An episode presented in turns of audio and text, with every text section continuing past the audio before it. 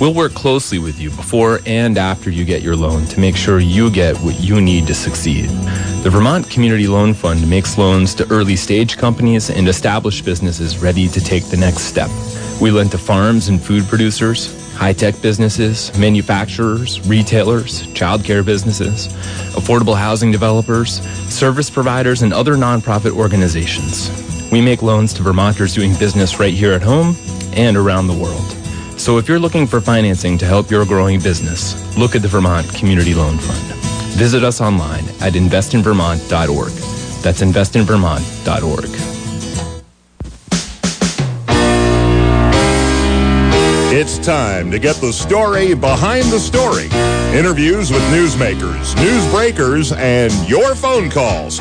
Radio Vermont presents The Mark Johnson Show. Good morning, everybody. Welcome to the program. Thanks for tuning in. It's Monday. Thanks for spending part of your morning with us. Coming up on the program here in just a moment, here we're going to kick off an important discussion about what is a very uh, prevalent virus out there. And we're going to tell you why, particularly parents out there, might want to be paying attention this morning. You can uh, join us throughout the uh, week on the program. We got another big week coming your way, and you can join us at 244 1777 is our local number. Toll free 877 291 8255. Let me just give you a couple of previews of coming attractions here for the week. Uh, among the topics we're going to be talking about, we're going to talk about Russia. We're going to talk to a uh, the author of a book called The Food Activist. And coming up on Wednesday, I'm really looking forward to a discussion with a guy who's written a book called In Defense of Selfishness. Boy, I can't wait to take this dude down. All right, so uh, again, our phone number's on the program, and you can reach us at 244 1777, toll free 877 291 8255. You're also welcome to send me an email. I don't really check that often during the program. I try to pay attention to our guests, but if that's the only way you can reach us, fire away a question at mark, M A R K, at gmavt.net. All right, let's give a nice warm radio Vermont welcome this morning to Allison Hicks. Allison runs the Allison Hicks Foundation. Also joining us is Dr. Erica Gibson, who uh, is a pediatrician in the Department of Pediatrics up at the University of Vermont Children's Hospital. And we're going to talk this morning about the HPV uh, virus, and also we're going to talk about cervical cancer, and we're going to talk about a vaccine that's out there. And again, our phone number is 244 1777, toll free 877 291 8255. Uh, let's begin with you, Allison. Good morning. Good morning. How are you, Mark? How's me, it going? Me and my raspy voice are here this morning. Yeah, I'm glad. What, what, are you taking here? I'm glad you brought a lot of Halls with you this yeah. morning here. That's probably a good idea. Uh, can you tell our listeners um, your story? Yeah, so I was diagnosed with cervical cancer in 2004. Um, pretty quickly, it was uh, diagnosed within, you know, immediately the doctor saw tumors on my cervix just uh, by looking with his naked eye. Uh, and I was rushed right over to oncology. And I'd say within five days, I was in the hospital having a radical hysterectomy. Um, I had many complicated post surgical procedures that left me in the hospital for about 21 days with a large uh, abdominal wound. And uh, after that, I healed up, and a few months later, uh, I started chemo and radiation. Okay. Then what happened? Um, I got bummed out. I got really sad that uh, not necessarily depressed. I got sad that there was no one there to explain to me what happened. I don't didn't ever hear about HPV. I was it was coming up a lot in the conversations of why the cervical cancer had developed. Um, I was thinking, well, I should know this. I mean, I'm a educated girl. I'd been going to the doctor. I had been getting Pap tests. Why?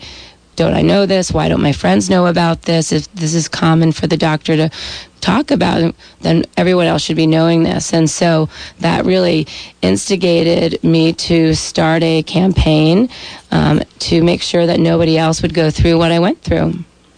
Uh, Erica, thanks for joining us. How are you this morning? I'm fine, thanks. So, how um, how prevalent is this? How often are you seeing this in your practice? So, I'm actually a pediatrician and an adolescent medicine specialist, um, and uh, I'm in the business of Gosh, trying that's funny. to. I am too. Isn't that amazing? a lot of people are, especially if they have adolescents in their Hmm. families.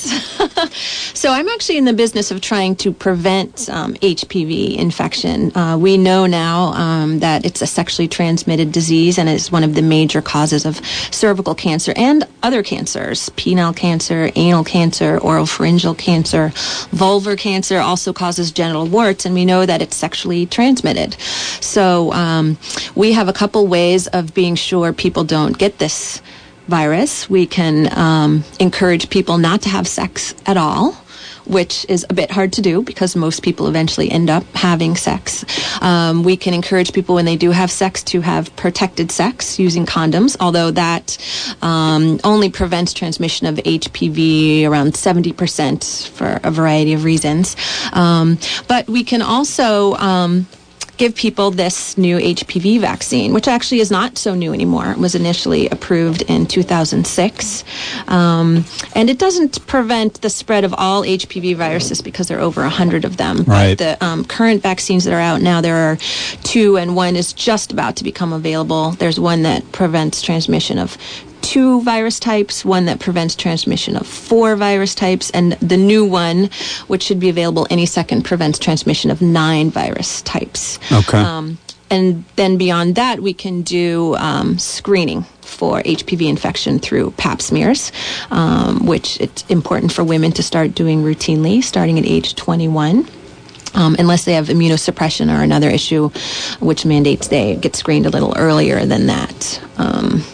I had no idea this is the most prevalent sexually transmitted disease out there, and and Yes. that everybody apparently gets it in your lifetime, but not necessarily has it.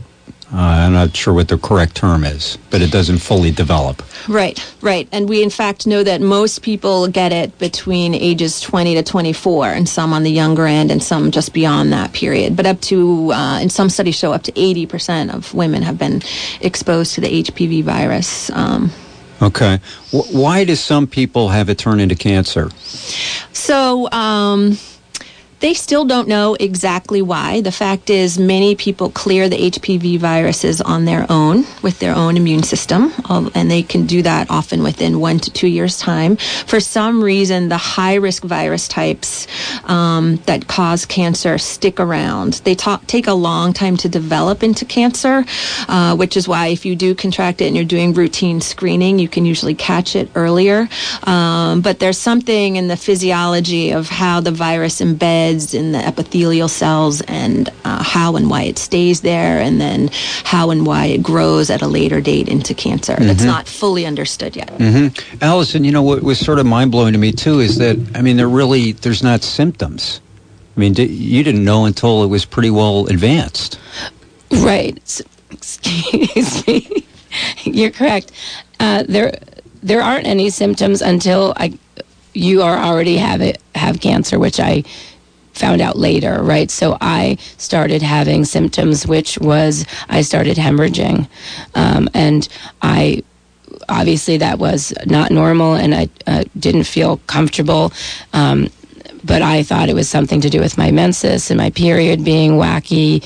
And so I went to see my gynecologist, and we were addressing issues that were on that vein. I mean, nobody was thinking, you know, cervical cancer. They were thinking, oh, you're, you have, um, you know, some irregular ovulation. Let's put you on birth control and get your period back to normal, um, which never, you know, never happened. Uh, in the sense of it didn't get corrected, and that just ultimately brought us back to the path of wait, let's do some more diagnostics um, and, ex- and a, a full a full exam, um, which was hard to do. Generally, you don't have a pelvic exam while you have your period or your menfit, your your excuse me, your menses. But um, you know, I said, let's just do it. And uh, so once we got up on the table, that's what happened. And uh, it was rather hard because um, it was I you know I, I was hemorrhaging, but once we got in in there and they could see that there was tumors all over, that made sense. That's why I was bleeding, and then we could do something directly about it. Mm-hmm. But you said you've been having regular Pap smears. I had been, yeah. Okay, so why why wasn't why didn't that get detected? I don't really um, know per se. You know, I can't. Um, I know that ca- cancer, um, cervical cancer, can grow slowly. It's generally not a fast-growing cancer. Um, I tend to just not think about that because it happened and I, I found out the way I found out. Um, uh, that's an anomaly, let's say. Yeah. So I don't think my case is a good case to use as a standard. Um, generally, what I learned is that you really have to advocate for yourself. Make sure that you get your records back. Make sure you get an answer from your doctor. Like you go in and you get your pap test, you know they they'll say we'll send you something or we'll, call you we'll call you. Um, make sure that that actually happens instead of um, you know leaving it on them. Call back in a few days yourself or a week. Make sure you get the answer. And then again um, follow up with them. Make sure you get it in writing um, and keep your health um, part of your job is to keep yourself um, healthy. And you can do the best you can by educating yourself but, but like making a commitment to um, talk with your doctors and know what you want to get before you go into the doctors make a plan with them your health plan get your pap test um, get your hpv test and then know when you're leaving how you're going to get your records and find out because potentially there's gaps in those places where people think they went and Uh-huh. uh, okay everything's fine because i didn't hear anything and Right. maybe maybe they were waiting for you to call in maybe your address is wrong you know things get left uh, in different ways and uh, you Yeah. know mistakes happen Yep. I mean, the reason I ask is that all the literature says that one of the things that you have to do is to get regular PAP tests, and that that is a way that it's. It seems to be the way it's detected more than anything else. It's the yeah, it's it's the primary way. I mean, that's exactly what a the the the PAP test is de- designed exactly for that to go in and scrape off some of the cells of the inside the cervix to come out and put on a slide to read if they have any abnormal. Well, it's not a slide anymore, but um, to see if the sli- the cells have changed. And if they're abnormal in any way, which could be because the HPV virus has been present, um, that shows an indication that there are potential problem.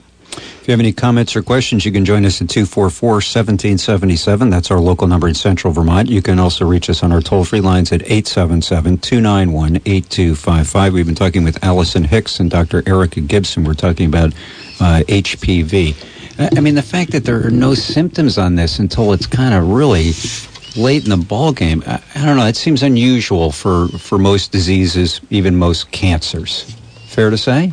Um, no, I don't think it's unusual, um, but it's the way this particular virus and cancer works. So, um, doing the routine screening and being sure you get results and know next steps um, is really important. So, and that is um, the role of both your provider and yourself to make sure you're working together to be sure that happens. And I always encourage people to ask a lot of questions. Um, it's interesting because we used to do pap smears a lot earlier on young women. We um, used to do them as soon as people started initiating sexual activity. But as they learned more about the HPV virus and the fact that it's directly linked to cancer, and learned that most people fight it off themselves, but there are a few who um, keep the high risk strains and can progress to cancer, but it progresses slowly, has led to us doing pap smears a little later, um, but still doing them routinely um, after the age of 21. Okay. Is there a way to get this other than sexual contact?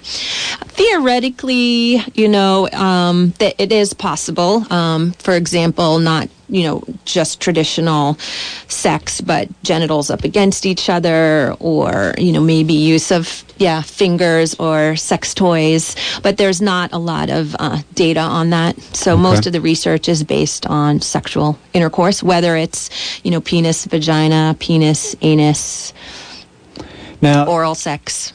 It uh, the a lot of the information, a lot of the news stories of late talk about how this is not just something that affects girls and women. Exactly. But it, the, most of the cases, fair to say, are female. Well, so it's interesting because, as I mentioned earlier, there are a variety of types of cancer that are associated with the HPV virus, and cervical cancer in women is one of the main ones and most common ones. And that's because, uh, well, I should even correct that statement to say people with a cervix, because some people might identify as being trans, but, you know, maybe a trans man, but still have. Right. Um, female um, reproductive organs. Uh, but we also see oropharyngeal cancer in both men and women. Um, we see anal cancer. Uh, we see vulvar cancer. Um, penile cancer, although although a much smaller percentage, and then there are also genital warts, which both men and women can get, uh, which can be um, painful, very distressing, don't fully go away once they're treated, might come back again. Um, so it's important for um, young men to get this vaccine also, not only because they can have complications and cancers also, but obviously uh, the virus is going back and forth between sexual partners, no matter Okay. what sex they are. So if a boy gets vaccinated, he's not going to be capable of transmitting it to a female. Right.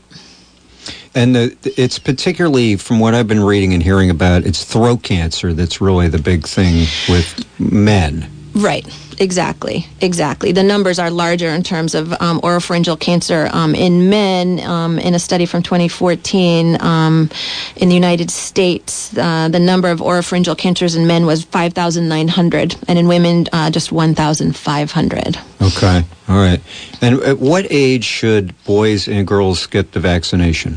So um, the current vaccines are approved to be given starting as early as nine years old, but it's actually on the childhood vaccination immunization schedule that's recommended by the Centers for Disease Control to get the first dose at 11 or 12 years of age. That's um, an office visit where young people get a variety of other vaccines and it's not just one vaccine though it's a series of three vaccines Right. so um, while we find a you know a percentage of people get the first vaccine the percentages of people that get the second and third dose of the vaccine are much lower in this country and in Vermont and so we are working on as a public health system and in, phys- as physicians on making sure people get in to get the full series completed because that's really important Why is that happening? Why are they only getting one out of the three? well, I think it's complex. We're actually looking at this in Vermont because we'd like to increase our rates. Um, one of the initial things we talked about was that when children are younger, they come in much more routinely for well visits. They need a lot of vaccines. But once they get into those early adolescent years, they tend, they tend to start coming to the doctor less often and they have less sort of required visits for vaccinations.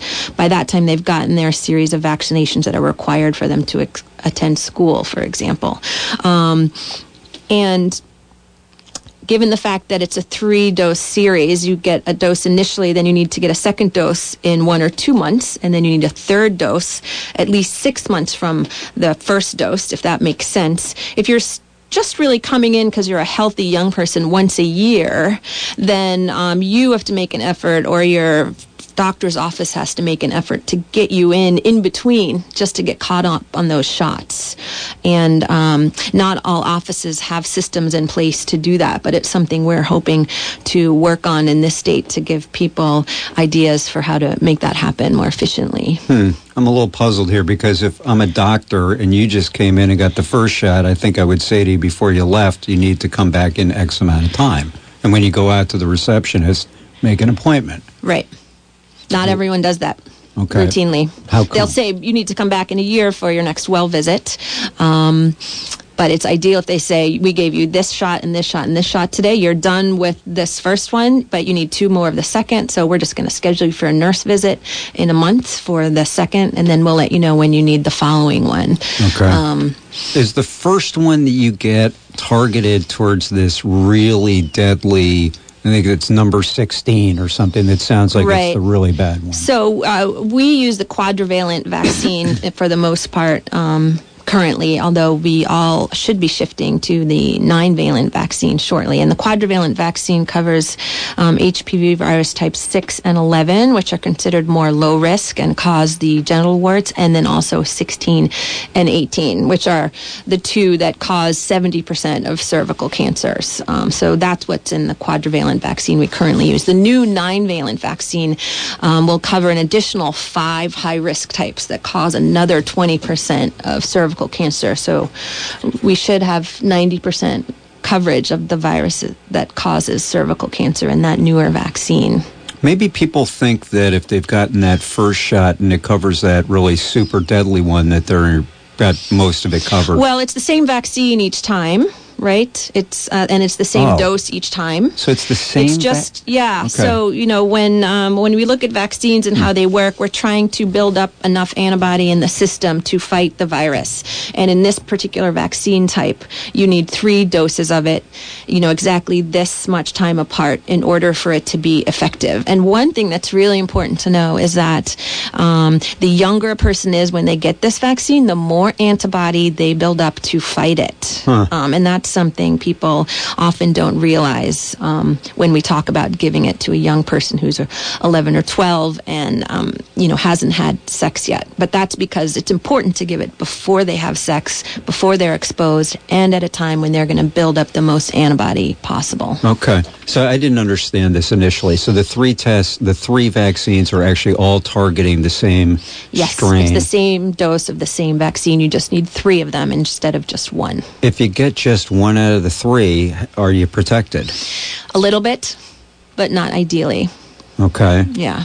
What does that mean? A little bit. I mean, you're either protected. It's better than nothing, but you know, it's not going to build up enough antibody to confidently fight off the virus to the degree it needs to to prevent cancer or warts or. Okay. Do you have any thoughts on this, Allison, about how you get people to you know follow through and get the the second and the third one? I mean, I know you've been doing a lot of work on this.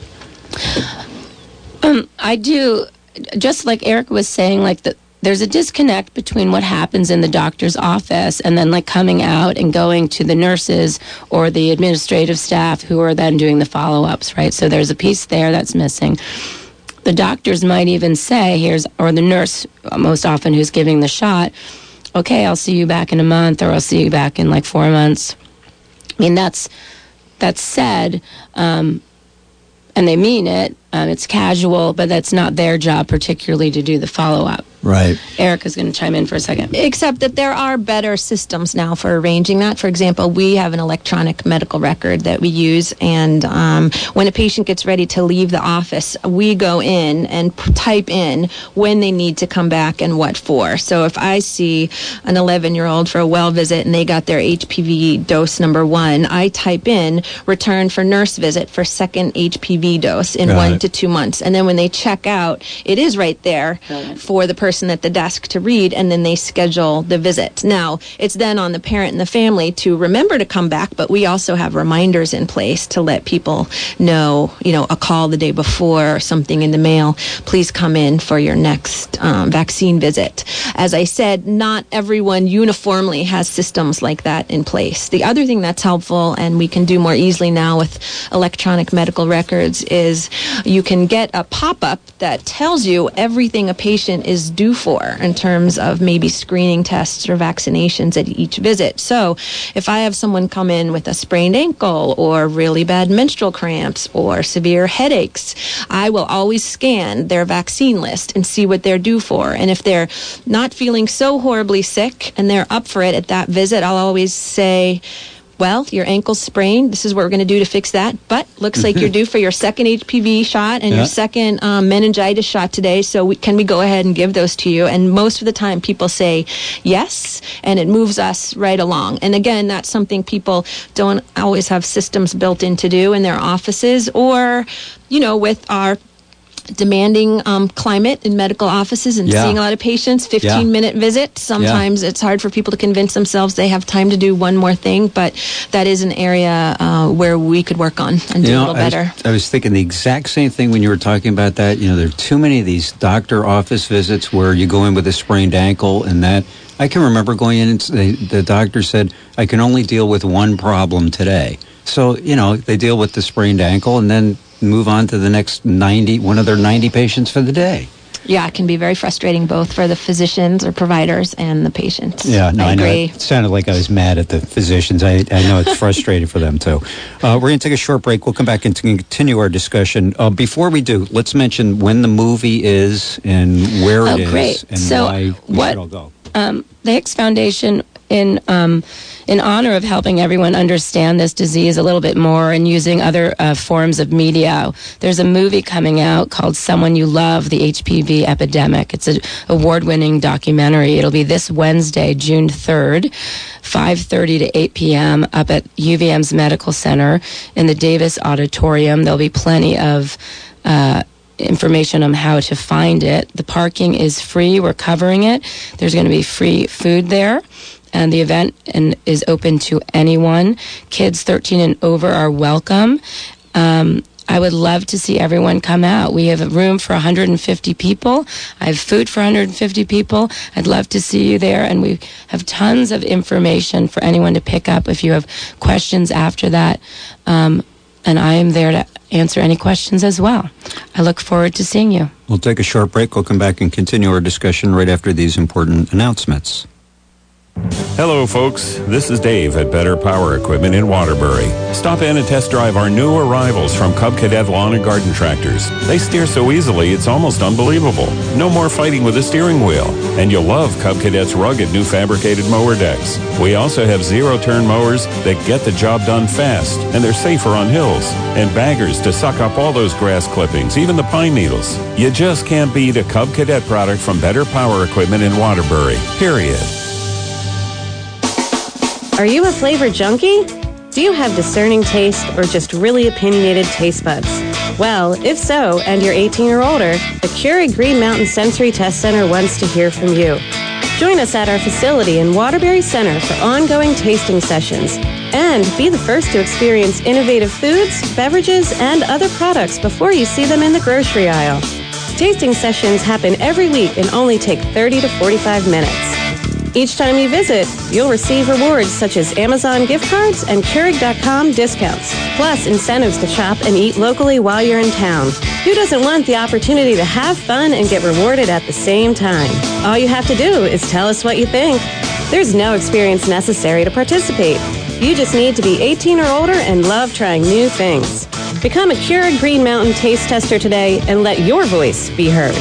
Give us a call at 882-2500 and don't forget to tell your friends. Dads and grads, two great reasons to celebrate. Make sure to include Ben & Jerry's ice cream in the festivities.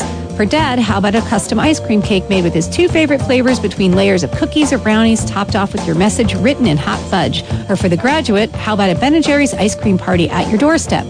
Treat your extended family and friends to our euphoric flavors served in cups, cones, or an all-out Sunday bar.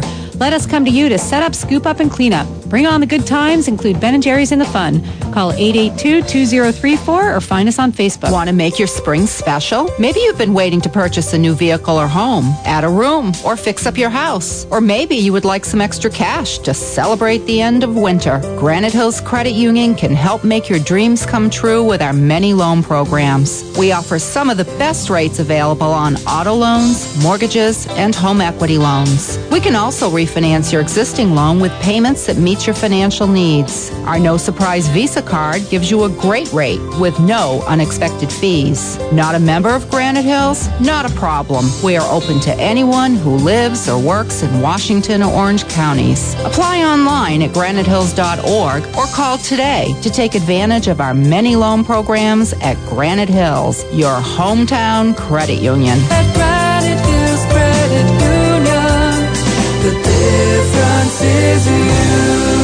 Granite Hills Credit Union is an equal housing lender and is federally insured by the NCUA.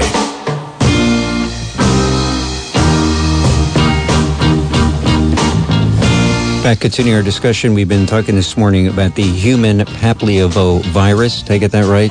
Papillomavirus. HPV God, I knew there was for an- short. I had no prayer on that. It- we're just sticking with HPV. I think everybody knows what that is. So, what uh, we're talking with Allison Hicks of the Hicks Foundation, and also that was uh, just uh, Dr. Erica Gibson, so nicely and gently correcting me. so, what's in the documentary, Allison? What are we going to learn in that? The documentary is really amazing. Um, it is following five uh, women, uh, th- three of which are my peers and my survivor friends, who I um, do as much advocacy work with, um, and who help me up and hold me when things are dark. And I do the same for them through this journey of forever recovering, um, being a survivor. So the movie is following them around from diagnosis to treatment to death for some of them. Um, three of us are still alive. I have a small cameo in the movie. Um, it talks a lot with experts about HPV, about cervical cancer. Um, it doesn't talk, you know, about guidelines and um, any of the the procedures that go on in the process. It's an emotional film. Um, it talks about real life, what happens, like who takes care of you when you get sick, what are the burdens of cancer, the questions of cost of health care, the cost on the family of taking care of somebody, and bringing it all back down to the reality of this is really preventable. So we have so many cancers that we have little control over. Obviously, control over many things is a challenge, but if you can do anything to help your family, the women, the men in your life to lower the burden of having this disease, which has a huge impact financially and emotionally on a whole community with one person being ill. Um, I believe that you should do that. And so this is a beautifully well done. It's about won about seven awards, film awards, um, Carmel Film Festival, North Hollywood Film Festival. Um, apparently, other people like it, and it uh, it's intense, but it feels really good. And um, the idea is to bring us together to educate us in a different format. I think people learn in different ways, other than you can hear, you have audio, you read stuff. Uh, This is going to be another way that you can um, take that information and apply it to your life. And I, ideally, I want to show it to you for free so that you can help save a life. Mm-hmm. And again, tell people when it is. Uh, the movie is this Wednesday, June 3rd. It's up at UVM at their Davis Auditorium, 5.30 p.m. to 8 p.m. We're going to have plenty of free food. Um, it's at the Vermont Medical Center. And um, free drinks and free parking, actually. So just drive right into the medical center, park downstairs. We'll give you a voucher on the way out. There'll be signs to get there. There'll be lots of tables there with information from Planned Parenthood, from Pediatric Health, from the Cancer Center, from the Hicks Foundation, covering lots of questions about HPV for uh, cervical cancer and the other cancers that it's related to. And I generally just want people to come and have a, a good time. Think of it as an educational series and a free date night. Doc, should this be mandatory, this vaccine? Um, that's a good question, and people have been debating that. Um, one reason think about people think about mandating vaccines is they know it's a way to improve coverage rates, right? And this is a cancer. This is a cancer preventing vaccine. That's pretty amazing. People have been dreaming of ways to prevent cancer for ever. Um, so it's um, something to think about. It's just recommended at this point. Um, All right, so kind of maybe yes, maybe no. yeah. Right. I'd say so. Okay. There's still there there are a variety of opinions. I think the important thing is to really consider it. It's really really safe, and um, if you are at all at risk for getting HPV, which anyone who eventually has you know sex in their lifetime will be, this is a really easy, safe way to prevent getting the HPV virus and one of these cancers or genital warts. But it needs to still be done in con- conjunction with getting routine screening. You say there that it's safe, uh, and you know, I mean, people are very concerned about the safety of vaccines. No negative consequence of this, no negative side effects. So, anytime uh, vaccines are studied and approved for use in the public, they do study what they call adverse events. And we do know with this vaccine that people can get some soreness um, at the site of injection. Uh, people can um, have some syncope or feel lightheaded um, and might need to rest a little bit after getting it.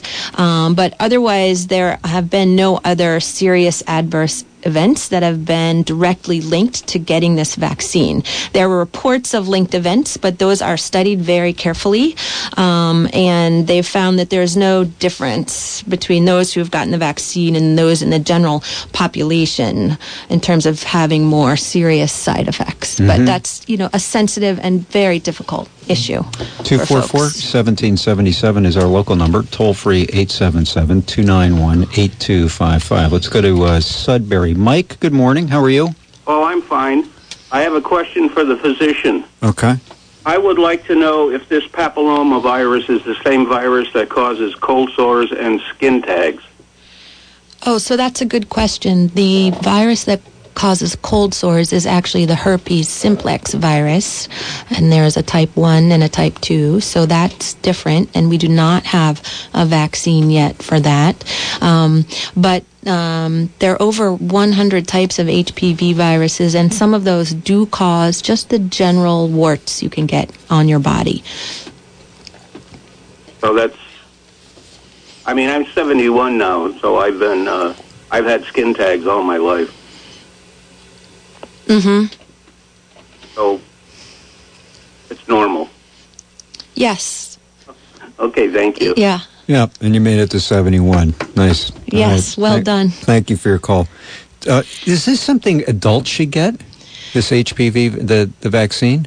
So that's a good question. It's approved in uh, women up to age 26. It's improved in young men up to age 21, but can be given to young men up to age 26 and should be given to young men up to age 26 who have some form of immunosuppression. Um, they did do some studies in people ages 26 to 45, and they found that the uh, immune response uh, just was not quite as strong as when the young people got it. So they didn't have enough evidence to say adults should get it.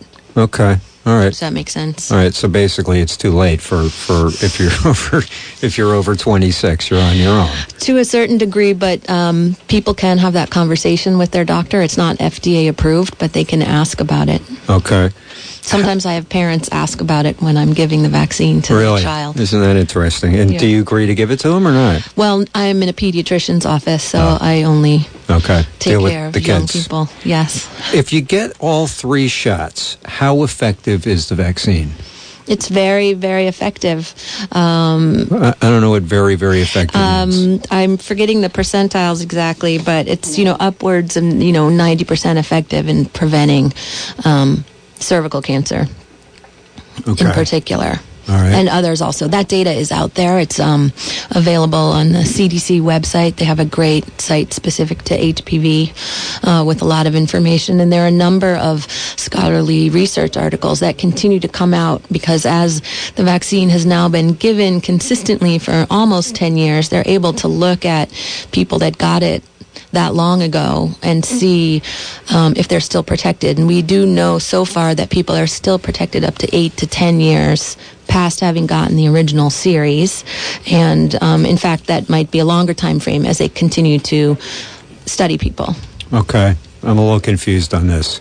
So the, the vaccine only lasts for a certain period of time? It's effective for a certain period of time? So it's a new vaccine whenever, you know, relatively speaking, compared to others we know. Um, and they're taking a look at the immunogenicity far out from getting the vaccine series because they might find out at some point that immunogenicity wanes or gets lower and Okay. a booster vaccine might be recommended. I they see. do that for some other vaccines now. So people get a meningitis vaccine initially, and we recommend a booster at age 16 to 17 now before they head off to college or young adulthood because we know the protection has fallen off a little bit from the original vaccine. Does that make sense? Yeah, it was an incredibly illogically stupid question that I asked you, given that it just started in 2006.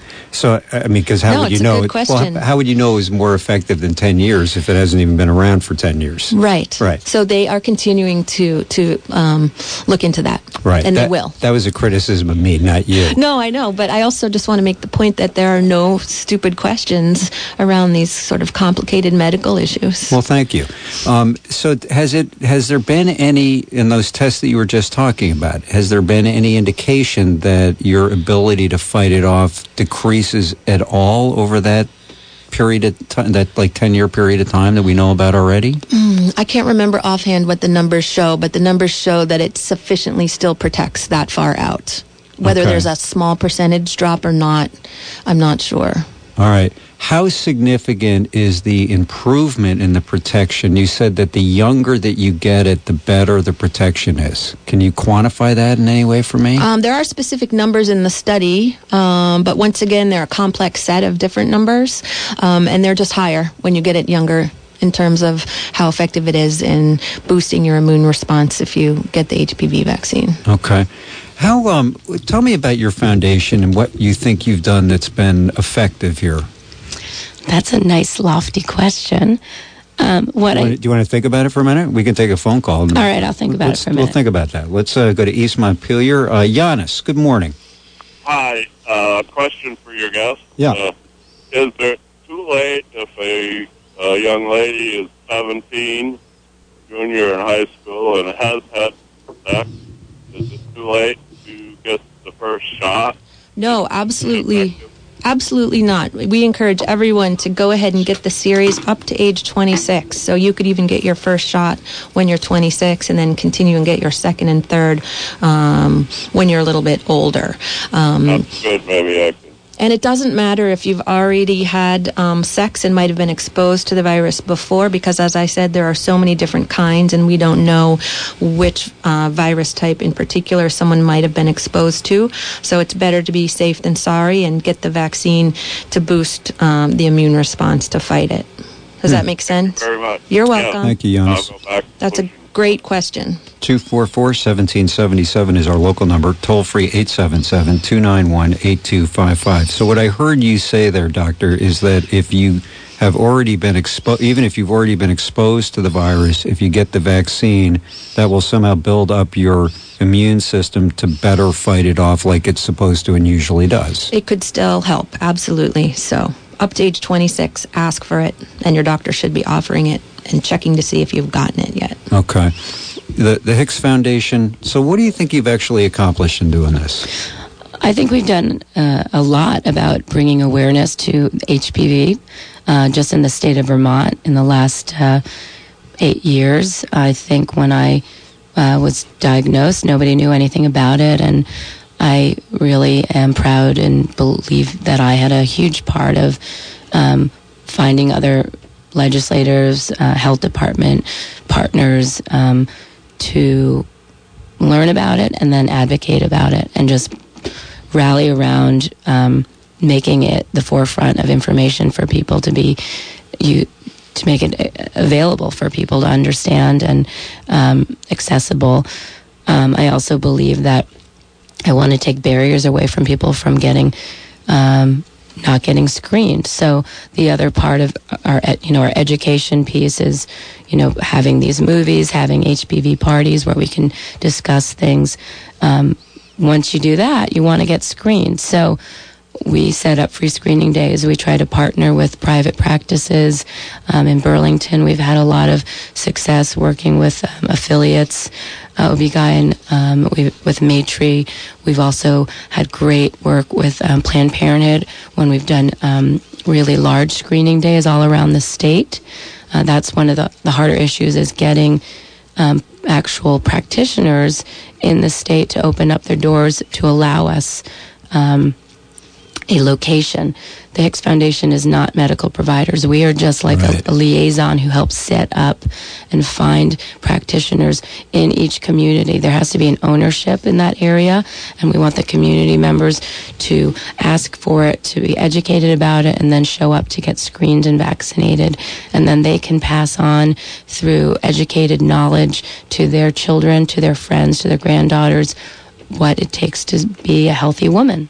244 1777 is our local number. Toll free 877 291 8255. We go to Burlington. Barry, good morning.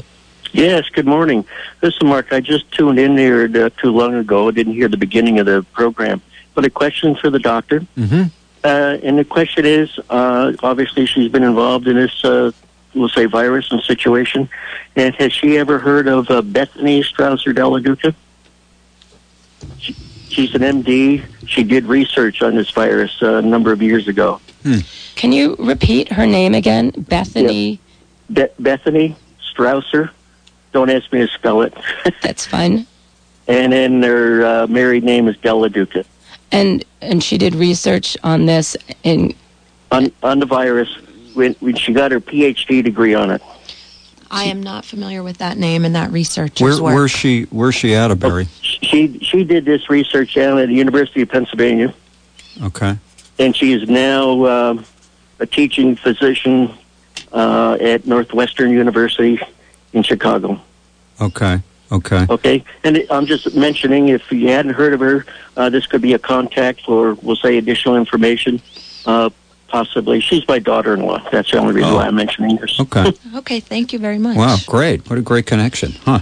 Oh, okay, that's all I know. Thank you. Thank you for your call. 244 1777 is our local number. Toll free 877 291 8255. Watch. You're going to probably bring, you know, th- two of you are going to come back in a year with her and you're going to be all pals and everything. high five to the women doing the work. uh, so, um, again, before I forget, let's mention, we got to mention the movie again. I have just a couple of other questions for you. So the movie's this Wednesday. Um, please, everyone, come. It's free to the public. Um, Someone You Love, the HPV epidemic. It is playing at the University of Vermont Medical Center in the Davis Auditorium. It is Wednesday, June 3rd, 5:30 to 8 p.m. The movie will start around 6:10. We will have uh, lots of free appetizers and information tables for people to browse and look around and eat some food, and then we're going to settle down and watch a 40-minute movie. So, Doctor, is it fair to say this is an epidemic? Oh, yes, I think it is. Absolutely. Why? Because it's the most common sexually transmitted disease we have in this country, in this world. Um, and, um, you know, we know about 10,000 women in this country are diagnosed with cervical cancer um, every year. 4,000 die. That's a lot of people.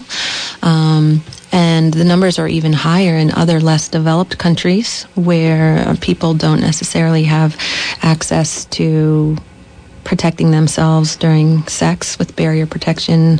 Also, don't necessarily have access to good cervical cancer, cancer screening. Um, and being able to offer this vaccine in those places is even more vital than being able to offer it here in this country. What's the rate of vaccination for girls and boys at this point? So there are several different studies on that. Nationally, um, we know for girls, um, the percentage that get at least one dose is in the 50s, but the percentage that give three full doses is much lower in the 30s. And for the boys, it's even lower. The percentage that get the first dose is in the 30s, and the percentage that get all three doses is um, in the teens. In Vermont, we're doing a little bit better. We're fifth in the nation, um, but we can still improve our rates both regionally and nationally. Is this covered by insurance? Yes. And we have a great vaccines for children program in the United States where certain young people who um, are covered by Medicaid or are from certain minority groups get these vaccines for free. Mm-hmm. But private insurance companies also cover the vaccines. Mm-hmm. Can you explain to me in terms I might understand why the use of condoms is not uh, 100% effective? Oh, it's just because the condom covers the full shaft of the penis, but when you have sexual contact, you also have um, skin contact in the area below where the condom is covering. Condoms can also slip off sometimes. They can have small holes in them, so they're not 100%. If you're somebody that gets these, I should mention also, though, there um, are what we call dental dams that can be used also for sexual activity. Um, um, on a woman's vagina, if she's receiving oral sex, that can uh, provide barrier protection in addition. Okay. If you get things like plantar warts, which are another part of this virus, Mhm. but not A different as- type of Yeah. Are you more HPV likely? virus. So if you get those warts, are you more inclined to get? Not that we know of at this point. No, no, Okay. that's a different vis- virus type. So there's no there's no predisposition. If you have one, you get the other. No. Okay. Let's go to Middlesex. Hi, Wendy. Good morning. Hi, good morning.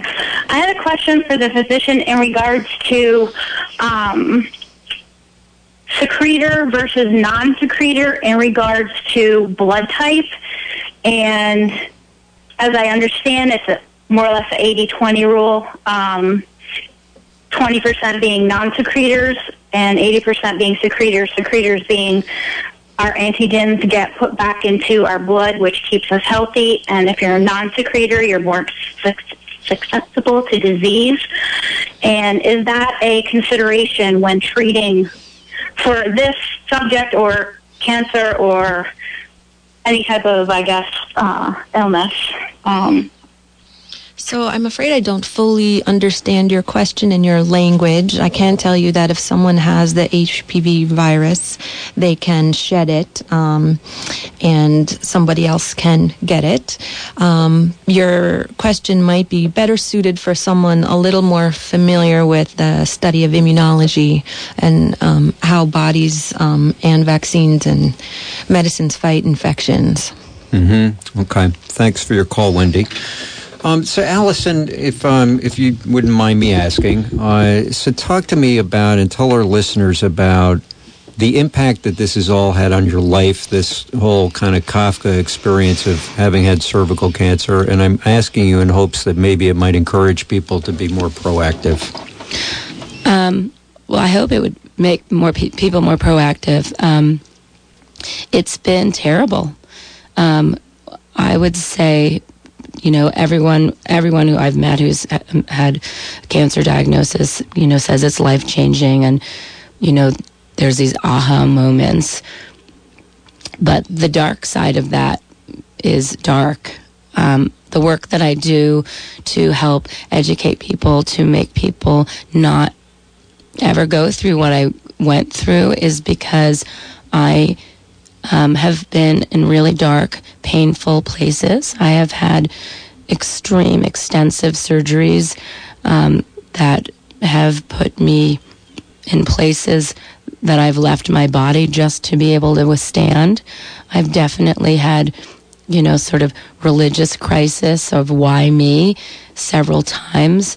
Um, it doesn't go away. There's continual um, challenges after recovery. Um, so you're quote unquote, you know, not showing signs of cancer. That's great.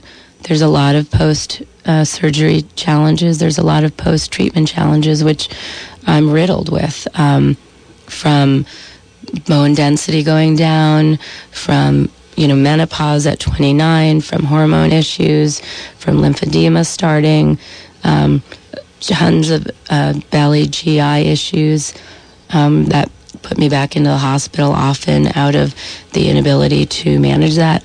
Having a low immune system now, having a very low white blood cell count.